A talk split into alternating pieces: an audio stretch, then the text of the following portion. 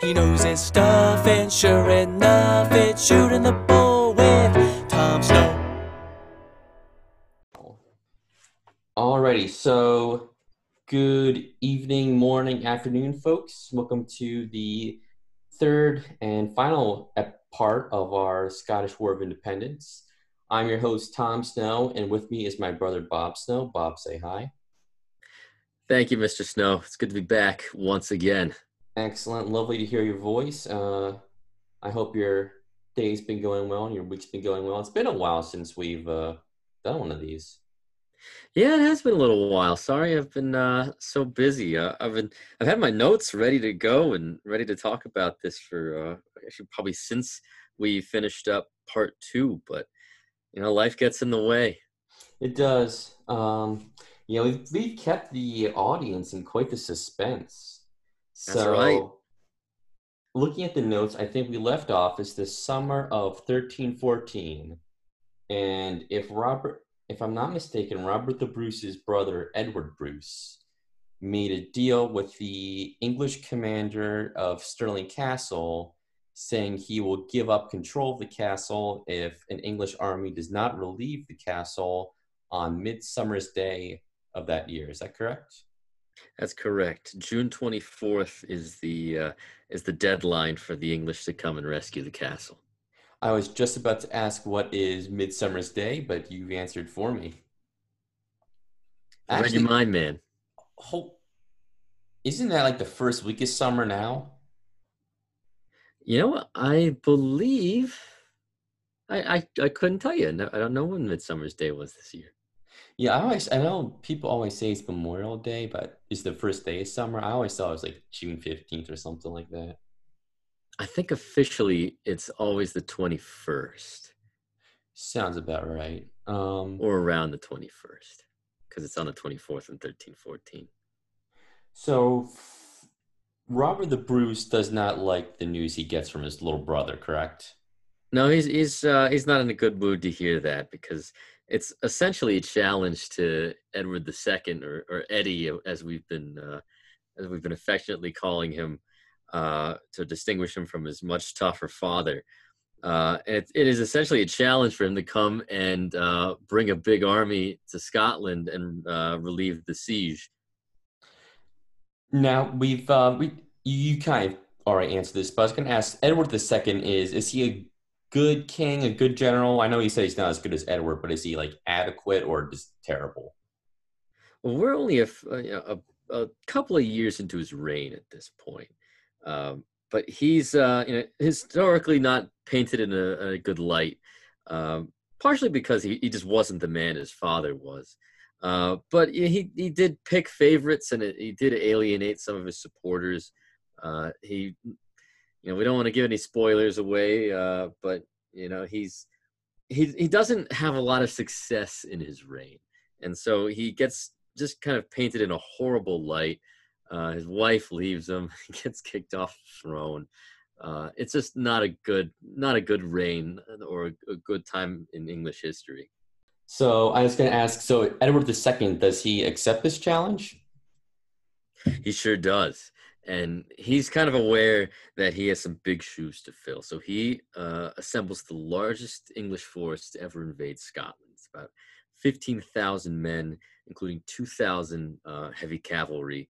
Uh, it is uh, it's just a it's a it's the hammer of England. I mean, we talked about the the smaller forces that it had invaded uh, in previous campaigns, at Stirling uh, and Falkirk.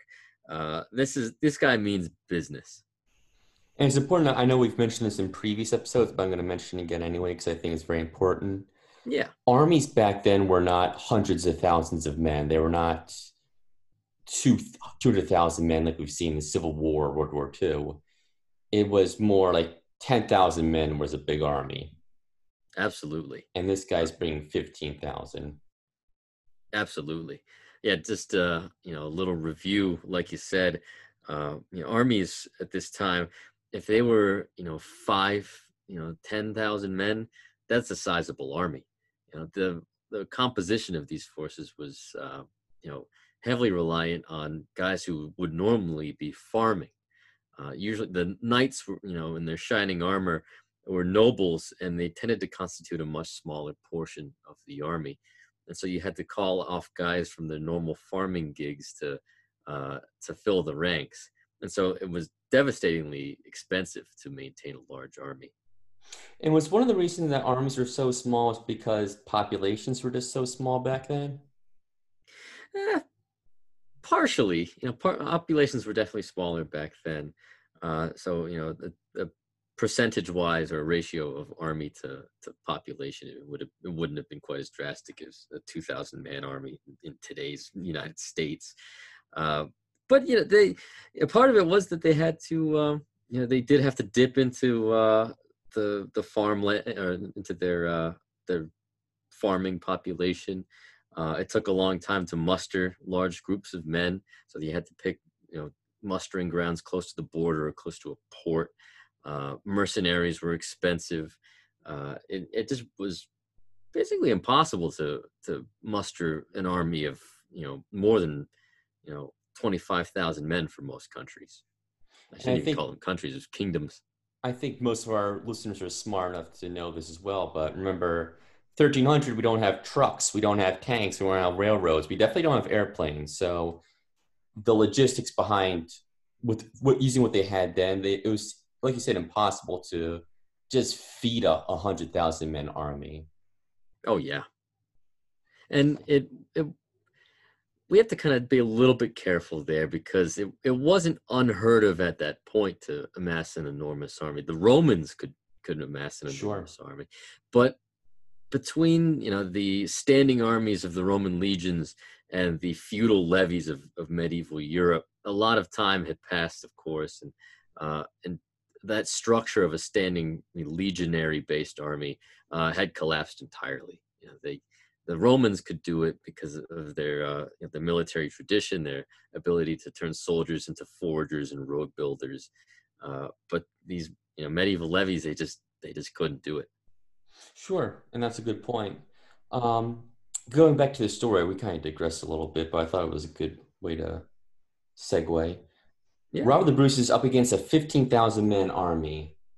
And what does he have under his command? I use, it sounds like a much smaller army.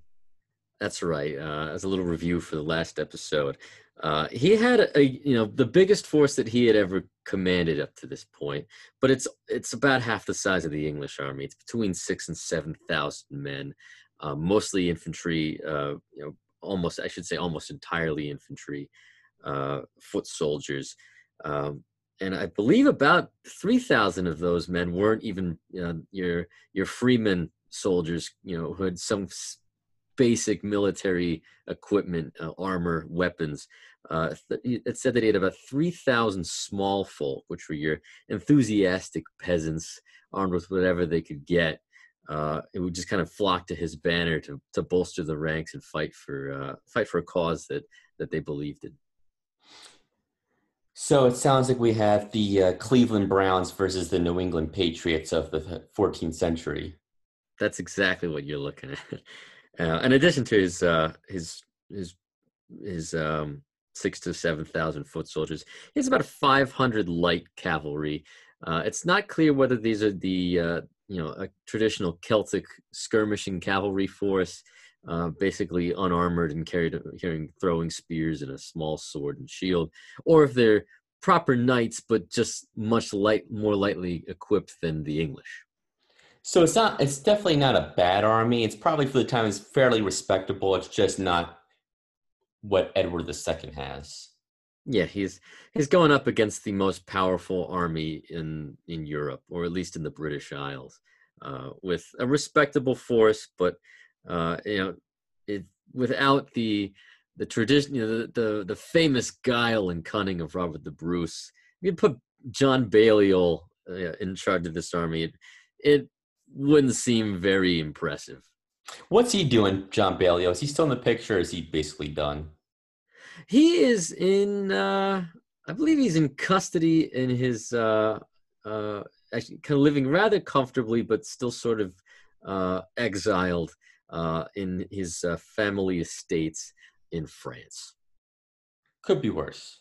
Could be worse. He's not in the tower. He shouldn't be in the Tower of London at this point. I'm, I'm pretty sure he's that only lasted a couple of years, and I, I'm pretty sure he's under house arrest at, at the worst at this point. So imagining if I'm in Robert the Bruce's situation, if I'm going up against a much stronger force, I'm probably going to take time and really have to prepare. It's like, again, going back to the football analogy, if I'm the coach of the Cleveland Browns going up against the mighty all time great New England Patriots, I need to like do my homework and come up with something good. And that's right. And that's exactly what, uh, that's a blessing that uh, Robert the Bruce has. Because Bill Belichick, or in this case, uh, Eddie, uh, he takes a long time to get this large army from uh, England to Scotland. We had talked about this quite a bit in the last two uh, parts, but the logistics of, of moving a large army overland at this point is a nightmare. And I, I, believe it takes at, at, least a couple of months uh, for the English to, to finally make it to Scotland and uh, in that time, Bruce has been training his uh, his forces, uh, not just to be you know to form these schiltrons or, or the the kind of this the hedgehog shaped spear formations that we talked about uh, with Stirling Bridge. Uh, at Stirling Bridge, they had basically just been trained to hold the ground and present their spears. Bruce trains his his schiltrons to be a mobile force. So imagine just these large masses of pikemen and spearmen actually being able to move at speed and on the offensive.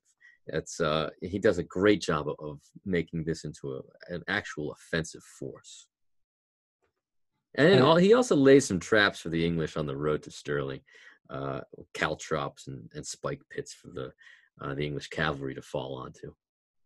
So, and when Edward II eventually gets to what? Where is this? I guess it sounds like there's a big battle that's about to happen.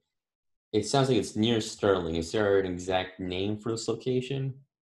This is the the Battle of Bannockburn, uh, ah. named after a uh, a stream, the the Bannockburn, that uh, basically ran through uh, the battlefield uh, and kind of formed a barrier for uh, Robert the Bruce. So we're two big military history geeks. So let's talk about the battle formations and how both commanders are setting up their troops. Mm-hmm.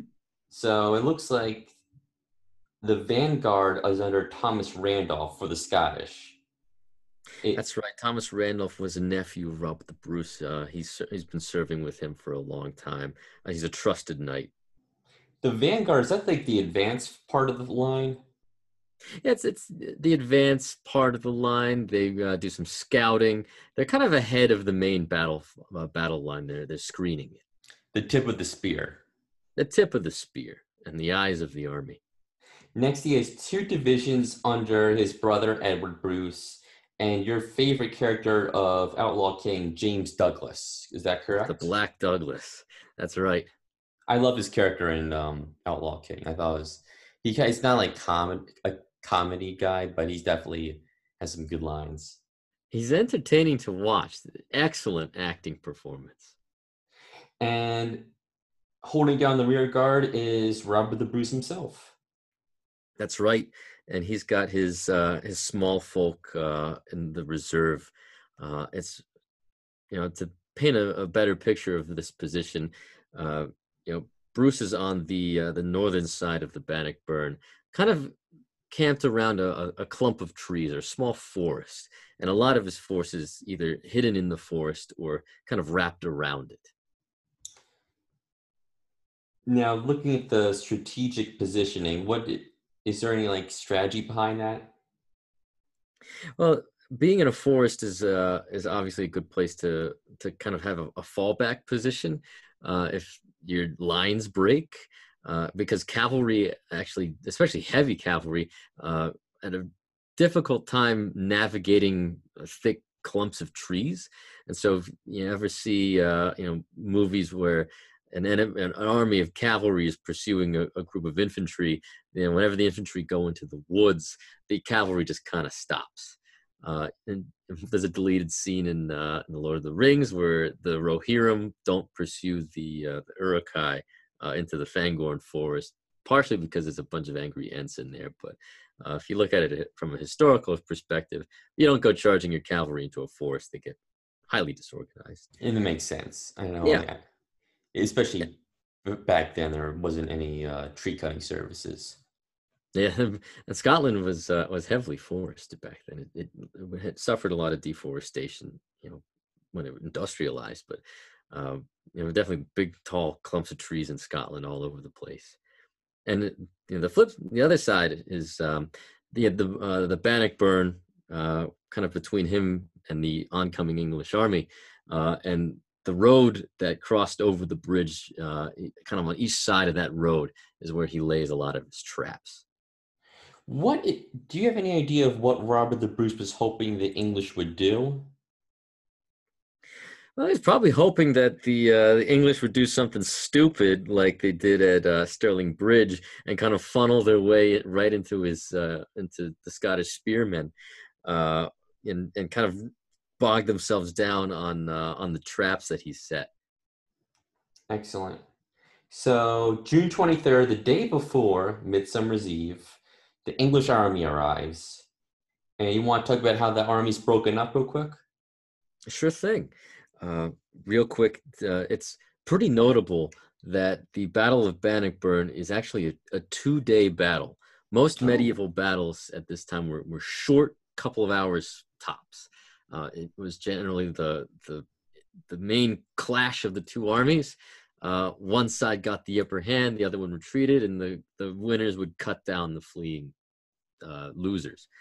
Uh, Bannockburn lasted two days, so we're on June 23rd like you said, the day before the deadline. And Bruce is probably not happy about that because look how quickly, you know, imagine if he didn't have this force with him. He has to give up the, the siege of Stirling Castle by this by this agreement between his brother and Philip Mowbray, the, the governor of the castle for England. Uh, so the English uh, soldiers arrive on the 23rd of June. Uh, their vanguard, the front, uh, is consisted of uh, the heavy cavalry of the, the Earls of Gloucester and Hereford. And uh, they see this Scottish army ahead of them, and it's it's not the heavily armored, you know, forces of France that they're used to fighting. It's you know they probably think, oh, it's a bunch of dirty peasants, just like always. Uh, and they charge without orders. They basically want to end the battle now, relieve the castle, and uh, and basically undo all of Robert the Bruce's successes at this point. One English knight in the vanguard. Uh, this is a famous story. Uh, his name is Henry de Bohun. Uh, he sees Robert the Bruce kind of riding along the lines of, of Scottish spearmen and schiltrons, uh, and he he decides that he's going to end this once and for all By himself. by himself. He rides ahead of the advancing uh, English vanguard. Uh, loud, his lance is, is couched under his arm. He's got his shield up, and like we had mentioned before, this guy is a tank. Medieval knights were the tanks of of uh, of the time. Uh, they were almost unstoppable on a charge, uh, and so Henry de Bohun is running down Robert the Bruce personally. And Robert the Bruce sees this, and he's not. He, he's the English always had a, an advantage in quality of arms and armor over the Scottish. So even Robert the Bruce, you know, King of Scotland, he's only got a, a hand axe, and he's on a small little horse, uh, in probably much worse quality armor. It doesn't look like a fair fight for Robert the Bruce. But what he does have is mobility and at just the right opportune time, uh, Henry de, de Bohun is charging at him. Robert the Bruce sidesteps his horse and embeds his his hand axe right in the head of uh, Henry de Bohun, much to the cheers of his men.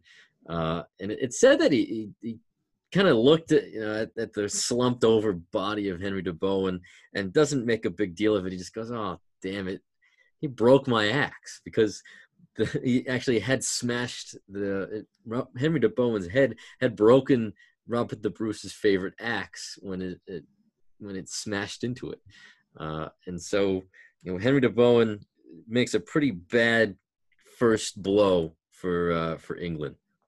More of the story is don't try to be a hero by yourself.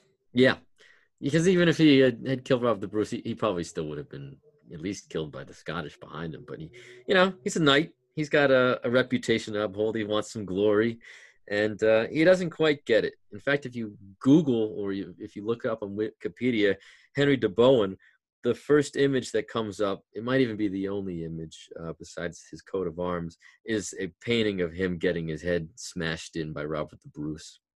Not a way to I want I would like to be remembered if I was an English knight. Exactly. It's a, it's not a very very bright legacy. so now that uh, Robert the Bruce showed his troops how to fight and killed a, like you said, a heavily armored tank, 14th century tank soldier by himself, that must give the Scottish troops some encouragement. That sure does.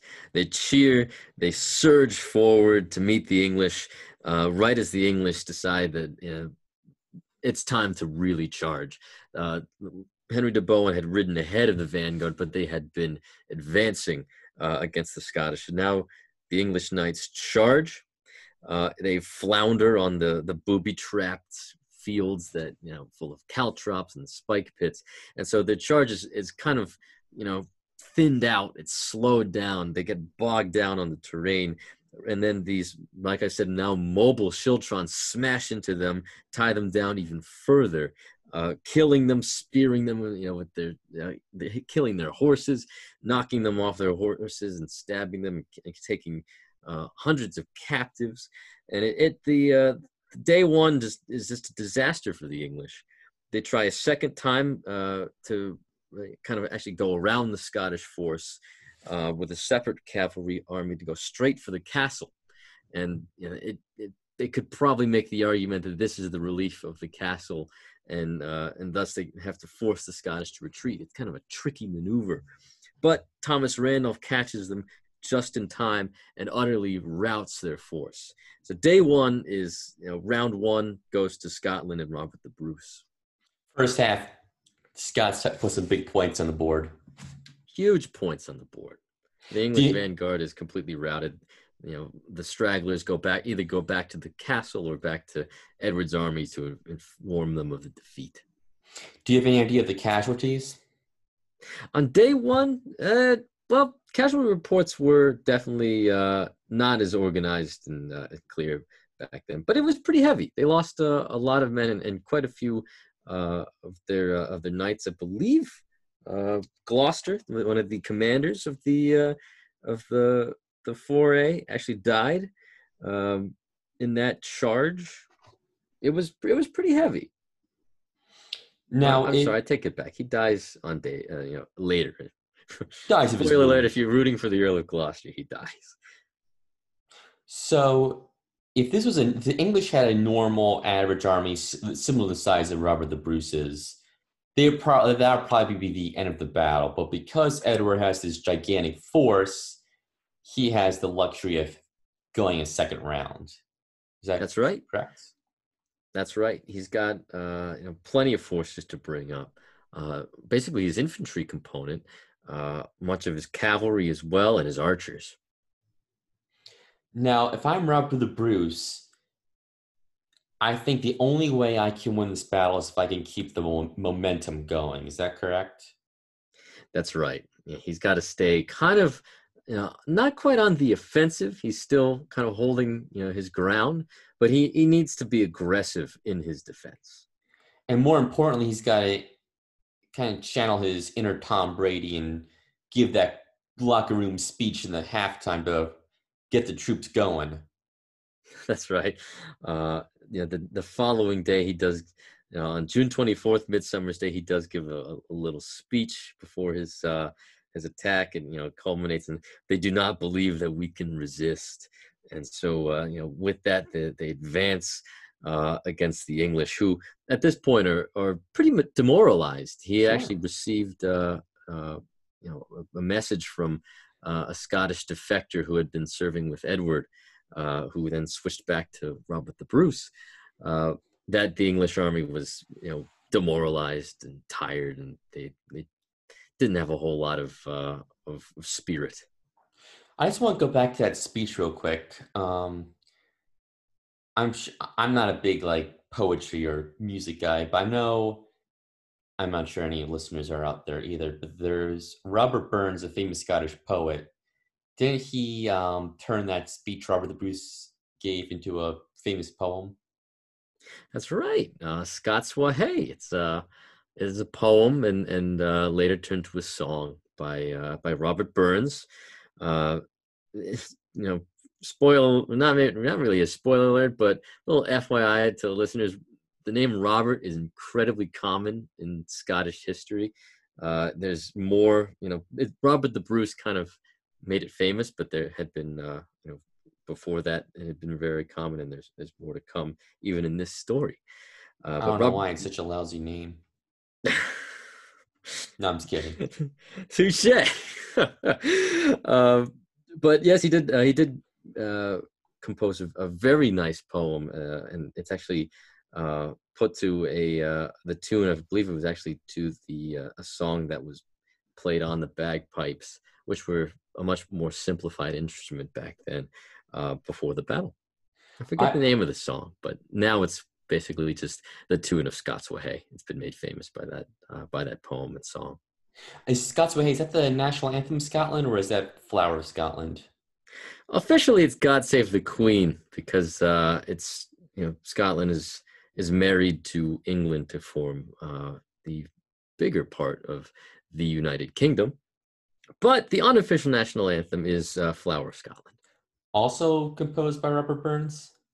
No, it's actually a fairly recent song. It was uh, composed by a couple of folk artists. I forget their name. It was a duo, uh, but the, that's a lovely song. Uh, if you uh, ever hear it on you know, the bagpipes or you know even just the singer, uh, gorgeous little song.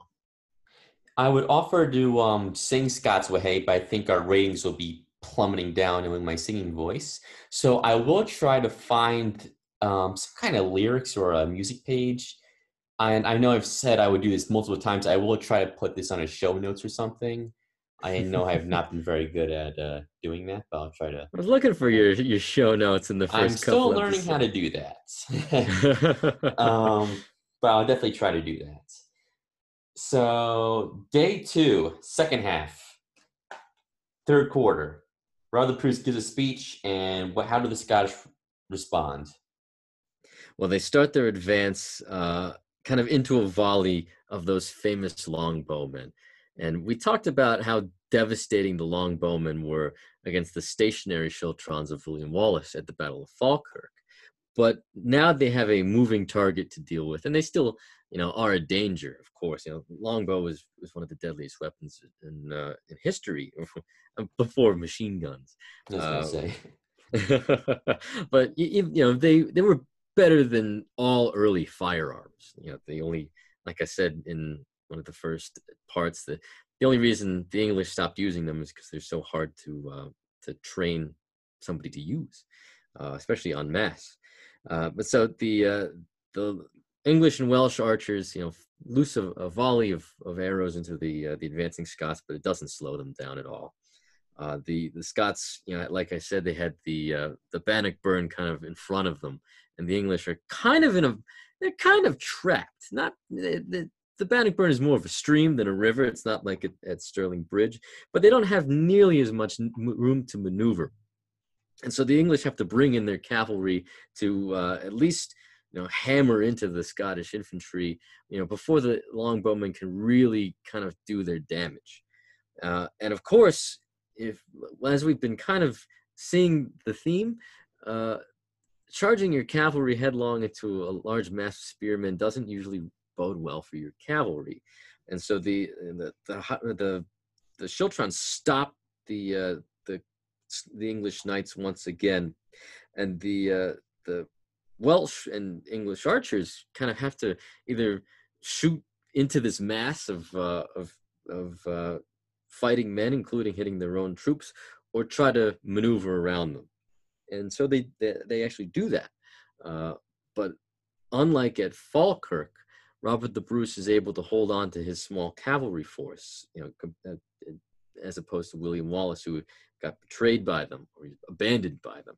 And so, as soon as the uh, the English longbowmen and the Welsh longbowmen are, are vulnerable, the the Scottish cavalry come and ride them down, and so the main kind of saving point for the English army, their their knockout blow, uh, their Gronkowski, uh, their, their Rob Gronkowski is gone. It's wiped away. It's routed, uh, and so the English cavalry are basically just left alone to get skewered by the uh, by the Scottish, and it it quickly becomes uh, evident that the uh, the Scots are, are going to win, and it gets even worse for the English when they that three thousand strong force of of small folk comes out of the woods, making it kind of look like a second army has come to to save the you know at least not even save the Scottish. They don't need to be saved, but uh, it, add a little muscle. Add a little muscle, and that's the the tipping point. The uh, the English have to retreat. So real quick, I, if let's say looking at this medieval warfare as if it's like a rock paper scissors shoot contest, archers beat pike uh, spearmen, spearmen beat knights, knights beat archers. Is that basically how it works? That's actually a, a pretty good analogy. Yeah, they uh, you know, that's essentially right. If you break down knights into just cavalry in general, as light cavalry, you know, are very good for running down archers. Uh, and you know, of course, you've got infantry with swords, but most infantry carried spears at this point. Uh, swords were kind of a sidearm, and uh, and kind of relegated to, and, and I should say, you know, swords, axes, war hammers. Um, that they were not quite as not nearly as common as a spear. But you so, got it, you know, nail on the head. That's, you know, you can't charge a cavalry on spearmen. Spearmen can't catch up to archers, uh, and uh, archers can can mow down uh, pikemen, but they get run down by cavalry. I literally just made that up on the spot, so I'm really proud of myself right now. Good stuff, man. So you said this English army was you said they were kind of trapped in some areas. Are the Scottish with this three thousand I guess light small folk militia peasants, are they trying to envelop the English army or are they just trying to get them to retreat? The woods is is kind of behind uh, uh, the Bruce's army, so they, I don't think they actually flanked the the English. There wasn't a whole lot of room to maneuver, like I said. Uh, but there, you know, if if the if we look at you know if we're looking at a, a, bird's eye view of the the Scots spearmen coming down from the north and the English cavalry coming in from the south, and they're kind of locked, you know, in, in, a stalemate or even just kind of a melee, a, a bloody melee where where no clear winner is emerging. Suddenly, three thousand fresh troops is the push that Robert the Bruce needs, and he's coming out with you know he's leading this charge personally they're enough to to really just push the English army towards the Bannockburn into the stream. So, is this an orderly retreat by the English, or is this a free for all panic? It it becomes a rout, especially when they see Edward II getting rushed to safety, uh, you know, with, with a small force of his knights. Well, that I was going to ask. So, where's is Edward II? He does not seem like a commander that leads by the front? Is he more of a guy is kind of towards the rear, telling his guys where to go and all that, or is he actually kind of in the fighting himself? I didn't see exactly any recollections of him in the, the heat of the battle. Uh, we have to kind of recognize that he's not popular in England or Scotland. So if he was actually, you know, showing the bravery that he, you know, later historians attribute to him, uh, it probably wasn't recorded uh, by either side. They probably didn't want to paint a very good picture of Edward II. So he might have been at least somewhat active, but you know his armies, you know, he can't beat the Scottish at this point. So he he uh, is rushed to safety by you know, a, a, I think it's a few few hundred of his of his men. Uh, he's got a large bodyguard, and they go to Stirling Castle. Now you remember that Philip de Mowbray uh, made a deal with Edward Bruce uh, that if the castle you know, is not relieved by midsummer, he has to surrender. And so Edward II, Eddie, comes up to the gate, says, "You know, let me in." Battle's over, and Philip Mowbray has to look his king dead in the eye from the walls and say, "We're surrendering tomorrow. You can't. You're not safe here." Uh, and sure enough, James the Black Douglas is right behind Edward II with uh, with some forces uh, trying to capture Edward II. So Edward II, Eddie, has to retreat even further back to Berwick, where he's finally saved, losing his uh, rich baggage train, a lot of captives. Um, you know, the Earl of Hereford, one of his co-commanders, is captured. Uh, the Earl of Gloucester, the guy we were talking about a little bit earlier, he's dead. This was the spoiler. He's dead. Uh, and the uh, you know, he's been uh, he's been killed in one of the charges. The uh, the battle is over. You know, round two, Robert the Bruce. Round one, Robert the Bruce. Round two, Robert the Bruce. So that's two victories. I say the Scottish win this one pretty handily. It's a pretty big win. Scottish casualties are light and a, a large number of, of uh, English soldiers, including uh, you know knights and nobles, are, are, killed or captured. And going back to the Browns versus Patriots, this is like the this is a huge upset. Like no one probably expected the Scottish to win, expect except maybe Robert the Bruce. Yeah, maybe the Pats got a field goal in this in this analogy, and that's it. There you go. I mean, the, the Patriots always score, so you gotta you gotta give them one. Yeah, so is that the end of the war? Did Scots win? Is it all over? It's not even close to being over. Uh, the it, it, but it is the it's not close to being over in that it lasts another 14 years but it's the last major clash of the war uh, and it's kind of the point where scotland is basically ready to to take a, a victory even in spirit uh, the you know Robert the Bruce exchanges one of the captured uh, English commanders for his wife and daughter, so he's reunited with what remains of his family. And Bruce con- you know continues to raid England relentlessly uh, after the Battle of Bannockburn. Peace has not been made. Uh, Edward the second Eddie just booked it, but he didn't surrender. Uh, and so Bruce continues to to cause trouble for him even invading Ireland to open up a, a second front because the uh, the Bruce family actually had a, a claim to the high kingship of Ireland. I know. I want to talk about the Irish invasion because I know I, I know some of my listeners are into Irish history. So you mentioned that in addition to having a obviously having a, a claim to the Scottish throne, he how did he have a claim to the Irish throne? Do you know? I forget the exact names of the characters and the exact years it was, but if you go back to the, I believe it is the uh, King Brian Boru of Ireland, one of the, the most famous high kings of Ireland. You know, as a kingdom, Ireland was very rarely united. You know, it had always been kind of divided up into smaller kingdoms. Uh, but one of the famous high kings who had ruled at least most of it, probably all of it, uh, was Brian Boru, and he had a, uh, I want to say, you know, it, it, was a female descendant of Brian Boru, was married to a uh, an ancestor of Robert the Bruce, and in fact the uh, the entire Scottish nobility, or at least the the royal family. Uh, like I said, everything was kind of tied together. Everybody was pretty related in some way back That's then. Right. Uh, I think just about everybody of European ancestry today is actually related to Charlemagne. So, uh, a little fun fact there. Uh, but there, there was a you know a recorded uh, tie to the uh, the High Kingship of Ireland that go, went back very far. But Robert the Bruce had a, uh, a centuries old claim to it. How um, is I'm thinking Ireland's part of like under English control at this point.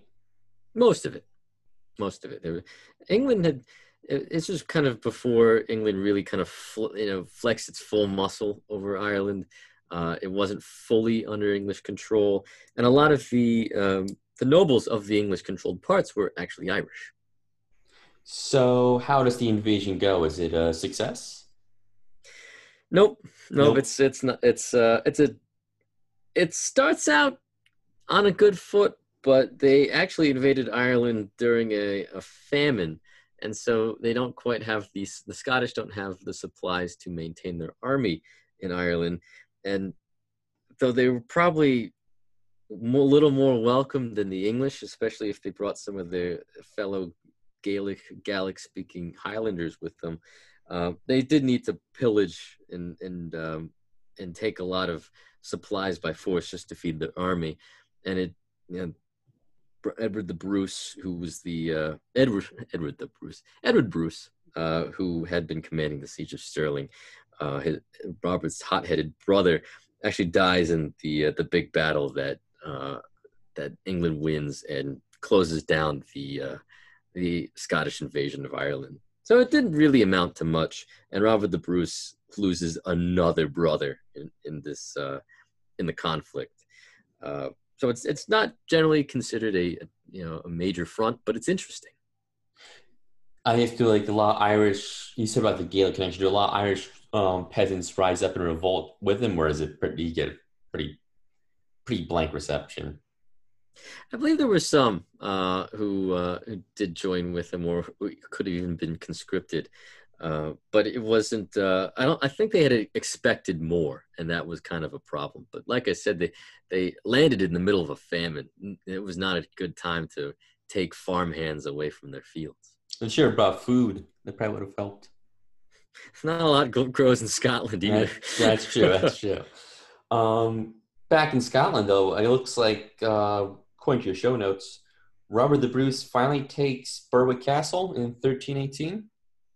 That's right. Uh, around the same time as the uh, uh, invasion of Ireland, uh, Robert the Bruce finally retakes Berwick Castle, uh, and that you know kind of stepping stone into northern what is now northern England, but had been kind of a contested area. Uh, Robert the Bruce kind of basically retakes all of Scotland. He kicks the the English out. Stirling and Berwick, along with Bothwell, were the last English strongholds in Scotland. So it's back to square one. Uh, unless you count the raids and, and, invasions that the Bruce is making, it's kind of looking like you know Robert the Bruce could take a little bit more than he wants uh, at this point. Uh, and the um, uh, the invasion uh, of northern England and the taking of uh, Berwick Castle is enough for Edward II to call a truce before you go into that, I have one quick question. Mm-hmm. After the Battle of Bannockburn, is there any more serious thoughts on on the part of Edward II to launch another invasion of Scotland, or is that is he basically done? I don't think he's got the the ability the to at this point. Like the like I said, the that was the biggest invasion of Scotland ever, and most of it was killed. He doesn't really have a, a leg to stand on to invade Scotland. Okay. Yeah, I, I, I know it was, he lost it. I didn't know, like, I thought like most of his armies retreated. I didn't know if it was completely wiped out like that. No, it was, uh, it was very badly destroyed. Uh, some casualty uh, reports are 11,000, including 500 knights. And is he also fighting France this time as well? The war with France does uh, resume not long after Ouch, this. Poor guy. Uh, you know, a couple of things happened before that, but uh, that that was kind of a uh, you know another headache for for for Eddie, uh, and that was that was probably the last straw for him. Uh, but before that, you know, we've got some. Uh, oh, I'm sorry. Yeah, we more to talk about. I jumped ahead.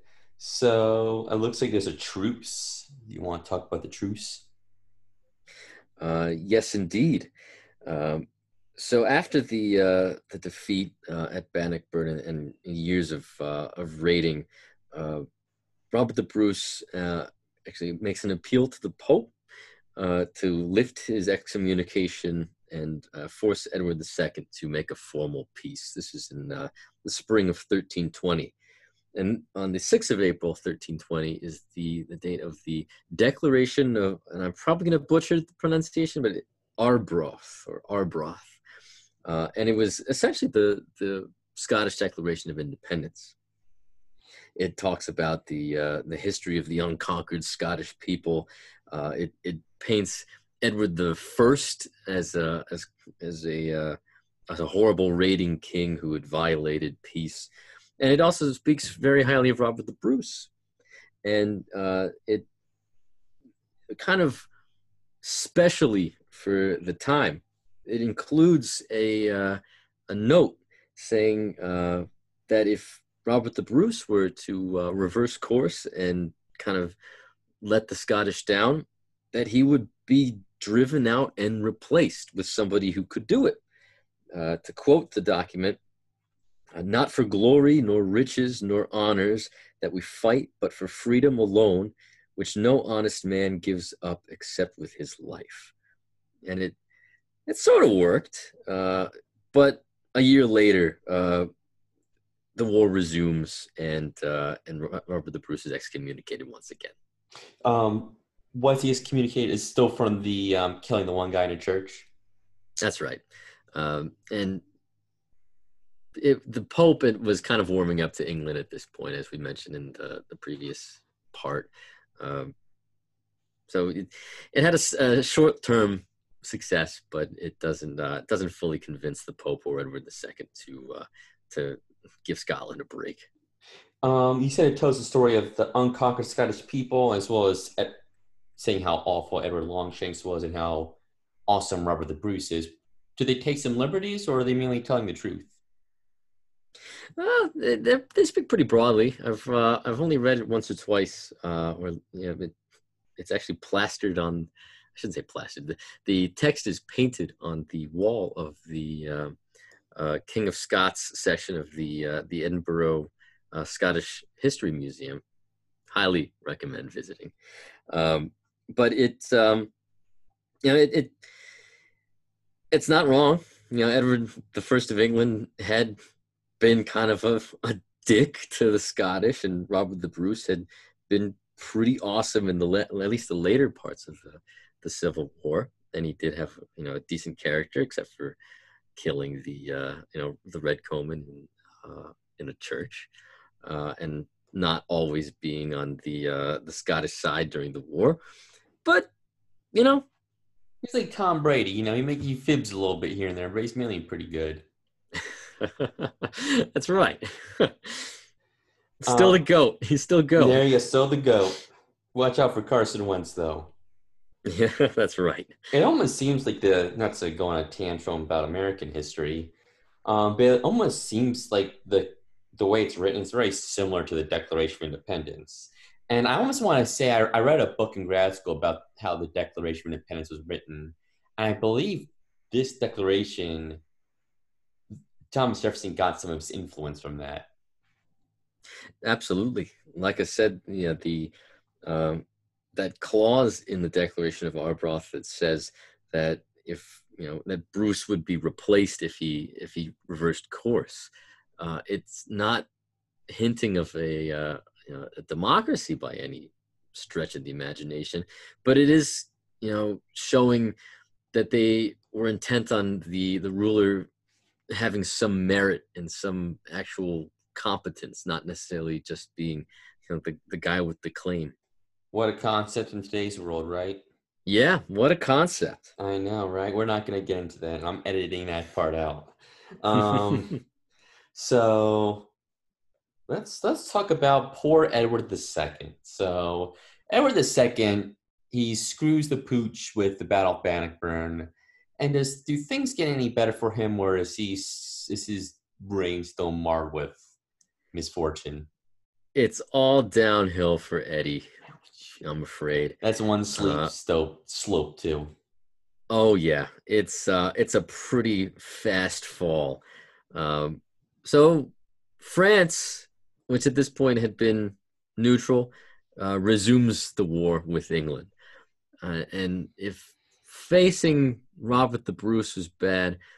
Having to fight a two front war with the biggest, one of the biggest powers on the continent, if it wasn't the biggest power on the continent, always in a rivalry with the Holy Roman Empire. But um, having a two front war with Robert the Bruce and the King of France is not an exciting prospect for Eddie. Um, to make matters even worse, uh, his own wife, Isabella, uh, who is portrayed way too old in the movie Braveheart, uh, but she's an adult at this point, uh, betrays him with her lover, Roger Mortimer. And uh, she invades from France. She's actually, uh, you know, she's French and she's of the French royal family, with an army.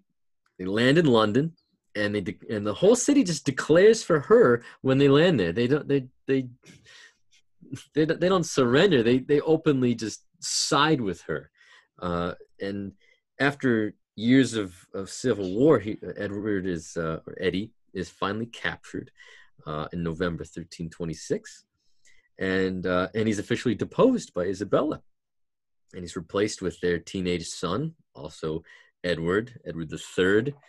We got to give him a nickname. What should we call Little Edward Eddie. Third? Little Eddie. Ed, Ed, and Eddie. Ed, Ed, and Ed. this is the, this is Edward the Second is Eddie. This can be double D. Double, there You you know, go. Yeah, there's two D's in Edward. He's double D. Double D uh, is now King Edward the Third, uh, and he, you know, all while this is happening, Robert the Bruce's guerrilla forces are still just burning and pillaging and destroying northern England. Uh, and finally, in the in March of 1328, two years, oh, uh, not quite two years, but uh, you know, another year and a half of fighting. Uh, Double D recognizes Scottish independence from England, and they, it is officially ratified uh, in May in the Treaty of Edinburgh Northampton. I thought this was I. This is not your average affair. This is like I when when um, Edward II's wife went off with her lover. It really bit him in the butt. Like this is this is one hell of an affair. yeah, yeah. This, this isn't awesome off, office gossip. This is a, a changing of power. not even not like they just like stole the car and got the house. They actually assembled an army, invaded your kingdom, and took you off the throne.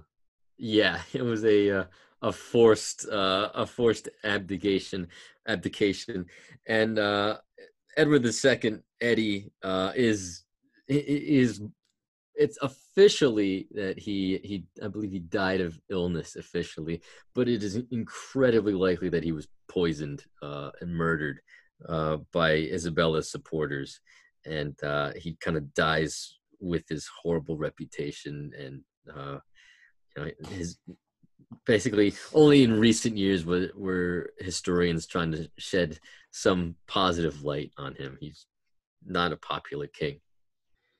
So yeah, I know all the guy listeners out there. If you thought you had a bad breakup or a bad girlfriend, this guy had it worse than you. There's a uh, this. Like, you can't myth- make this stuff up. Like you, I don't think even Game of Thrones. They, the- I don't. I never saw. You don't see a character fall from grace like this. Like this poor guy just had like the worst life of any king or queen ever. Like this is just horrible. There's one theory that his his murder was not was actually not poison, but that a uh, uh, a red hot iron was shoved up his butt and it killed him. But I'm pretty sure officially he died of illness. Well, I feel about. I feel better about myself. I hope you do too. Yeah. Uh, yeah, I think so far my life's going better than this guy. So let's t- let's do an epilogue. And I have a couple questions I want to ask you to kind of wrap this whole up. Um, excuse me, wrap this whole thing up. Yeah. What happens to Robert the Bruce? What's what happens to him after the war finally ends? Well, the war ends in March of 1328, and sadly, Robert the Bruce only gets to live in an independent Scotland uh, or newly independent Scotland for a little over a year. He he dies of uh, of illness uh, at the age of 55 in on the 13th of June, uh, 12, uh, 1329. Uh, so it, it's he was coming up on the anniversary. He was a couple weeks away from the anniversary of Bannockburn. Um, but he uh, he was succeeded by his son David, who as kind of the uh, as, as a form of of securing peace with England, he was actually married to Edward II's sister. I'm sorry, Edward III's sister, uh, Double D's sister. Uh, she was seven and he was four, so they really rushed this uh, this wedding to secure uh, secure the peace. It's like the flower girl marrying the uh, ring bearer. Yeah.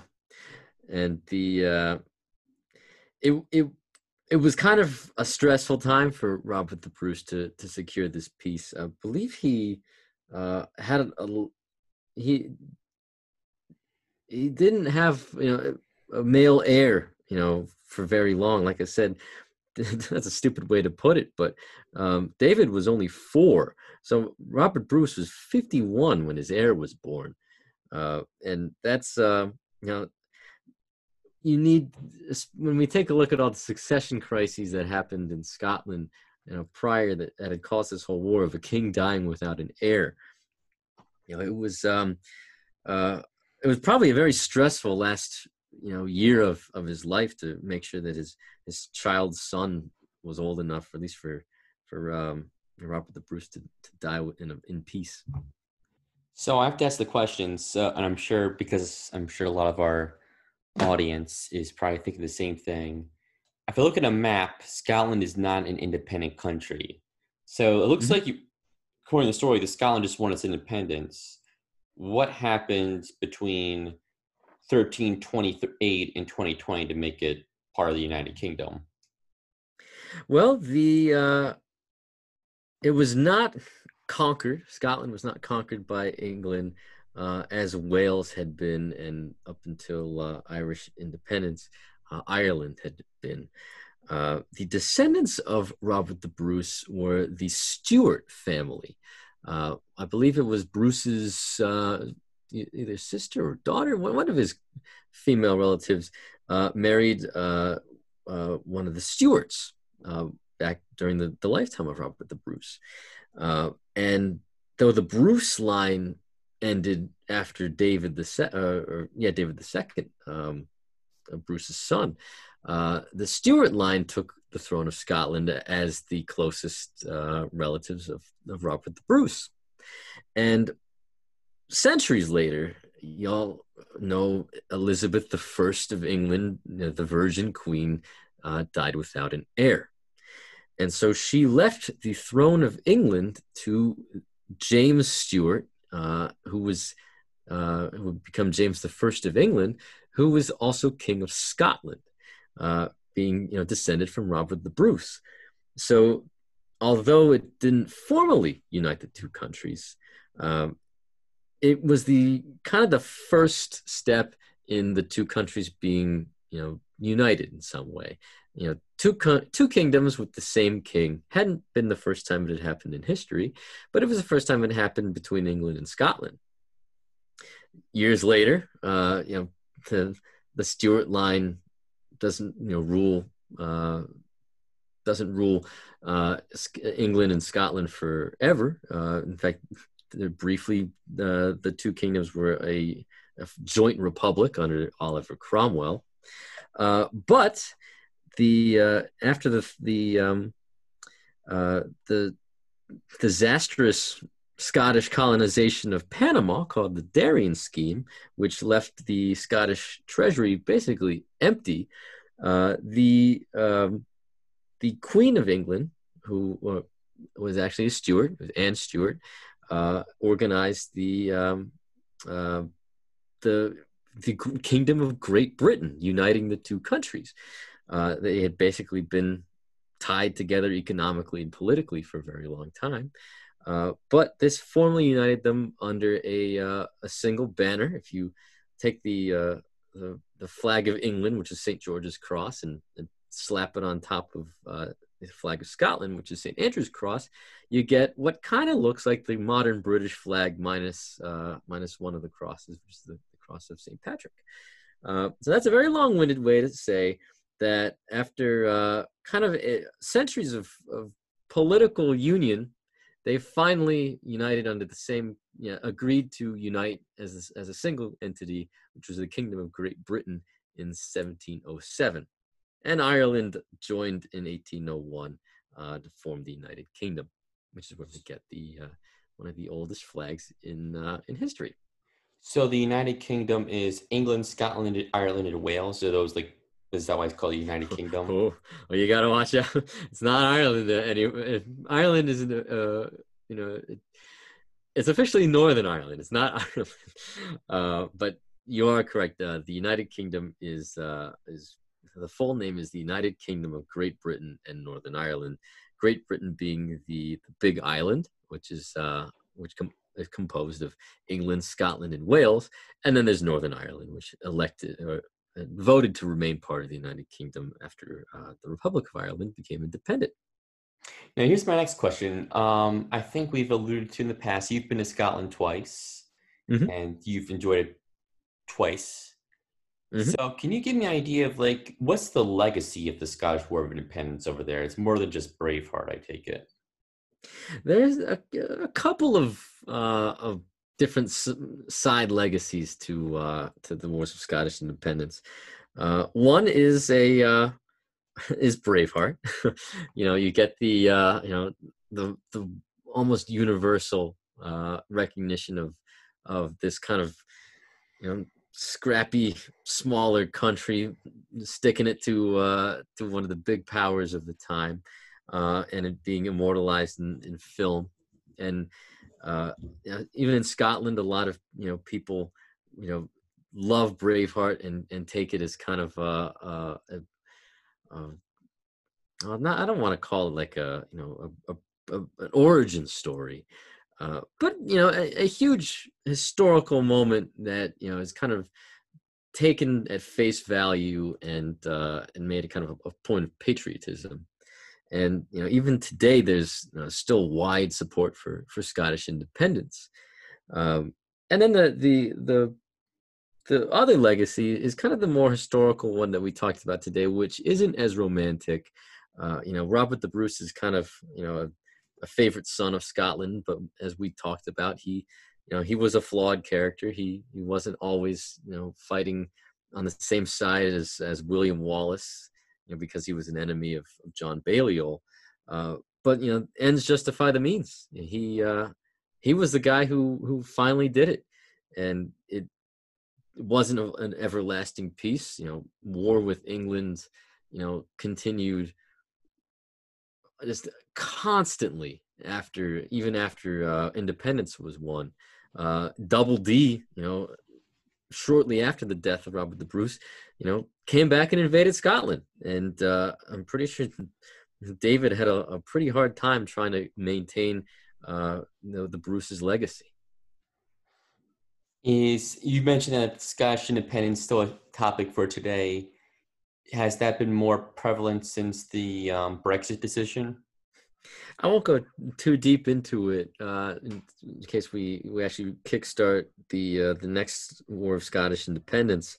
Uh, but you know th- that you you got it right. The uh, you know Scotland voted overwhelmingly to remain in the uh, the EU along with Northern Ireland, uh, and it is a point of contention for for them, and, and it's if there is a deciding factor on another referendum, that'll probably be it. But I won't go too deep into it to uh, to save uh, a headache for for the, your British viewers or listeners. There you go. Well, I'm sure there it's this is a uh, top rated podcast in the UK. Last I checked. I'm Pretty sure uh, you had a, a, a at least a, a couple of uh, listeners across the pond. I did. I didn't know I have any on this side of the pond. No, check your uh check oh. your anchor. Oh, I haven't done that in a while. I'm excited now. Um, Go for it, man. So, real last question: When you went to Scotland, did you are any of these castles or battlefields, any of those things kind of preserved? Because I was a museum person, that's something that interests me a lot. No, they certainly are. Uh, you know, you, Stirling Castle is a sight to behold. Uh, it's when you if you take a trip into into Stirling and you you know it, it, you can't even you can't miss it. The the castle's up on a cliff, and you can just imagine yourself, especially if you get up close to the you know, at the at the base of the castle, base of the cliff, and you look up. You you you can't help but wonder if anybody could take this castle. It's it's in a perfect strategic location. Edinburgh Castle, which had been uh, taken by Robert the Bruce is, uh, as I said in, in uh, the previous part, uh, was rebuilt after Robert the Bruce uh, destroyed it. Uh, but the oldest, uh, the oldest building in there, St. Margaret's Chapel. Robert the Bruce would never tear down a church, especially after he was excommunicated. um, St. Margaret's Chapel is still there. The battlefields are are certainly you know filled with um, uh, statues and memorials. Uh, the Stirling Bridge no longer stands. Uh, we have um, you know the, the they did build a bridge across the the river, and the the base of the uh, the historic medieval bridge is still visible underwater if you go scuba diving. There you go and uh, yeah, Berwick. Uh, you know, there's still a uh, a bit of the castle left over in Berwick, uh, but much of Scotland's castles have been uh, you know somewhat preserved, uh, and certainly quite a few are in ruins. But uh, yeah, you can still see a lot of the uh, the uh, the history uh, as it as it was. Well, Bob, I definitely appreciate you coming on. Um, I think the audience like this. Uh, I definitely would like to have you on for another episode or another series in the future, if that's okay with you. I know you're very busy. I'd uh, I'd be honored. Yeah, there's uh there's there's plenty to talk about.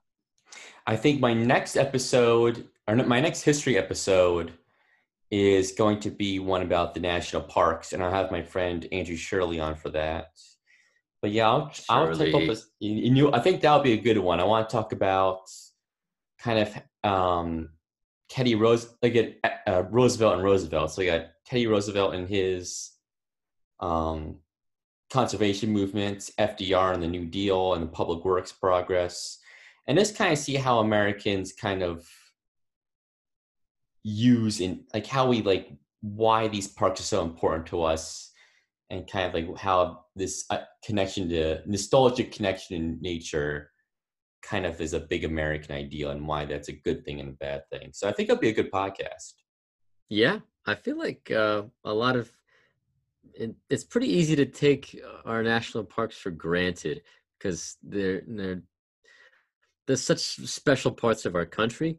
But when you take a look at you know the massive industrial industrialization of the time, uh, you know, and what TR did to stop it, yeah, you can really put a perspective on what could have been. And I think like um, I know the term um, cancel culture and all that with history is a hotly debated topic, and I, am not someone who wants to talk a lot about politics on this podcast, but mm-hmm. I think it's important to kind of look back at some of those those movements and through a more critical lens. Yeah.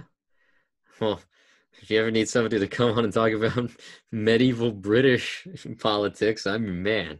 I was going to say, I think another Scottish one I want to talk about is the Jacobite Rebellion. Oh yeah, that's another, that's, that's, uh, that's that's politics. That's politics, and that is much like uh, much like Braveheart, though much you know probably not nearly as widely known as the Jacobite Rebellion. It's incredibly romanticized and uh, a, a different lens can definitely be put onto that to put it into a much more uh, as it was perspective. And, another podcast I want to do is speaking of politics is look at 2020 compared to 1775. I think yeah. I, I, might get like an American history person help me out with that. Um, but Go I think especially if you look at Boston, because we all love the city of Boston with the Red Sox and the Patriots. How can you not love those guys? I mean that that's that's my new home. That's right. I said the thing kind of sarcastically, though. I I don't like Boston sports very much, but I want to talk about Boston 1775, um, and compare that to 2020. Absolutely, it's uh, two very turbulent times in American history. Well, any last thoughts before we go? Well, thank you very much for having me. You know, I I uh, recommend to anybody listening to um, uh, take a if, if, you live in the UK or if you feel like visiting the UK, uh, you can have an amazing time if you go to the uh, the, the, country to the north. Um, I uh, my main source for uh, for much of my research on this was uh, actually a book by Magnus Magnusson. I believe it's called uh, you know, it's just called Scotland um, and um, you know, excellent book, very informative. Um, you know, if you want to uh, kind of live as close uh, uh, as you could to uh, what really happened. You know, we talked about the film Outlaw King. If you want to witness it on the screen, Braveheart, still love it. You know, as much as we debunked it, still worth watching. Um, and uh, yeah, again, thank you very much for having me. I had a great time recording this with you. Definitely. All right. He knows his stuff, and sure enough, it's shooting the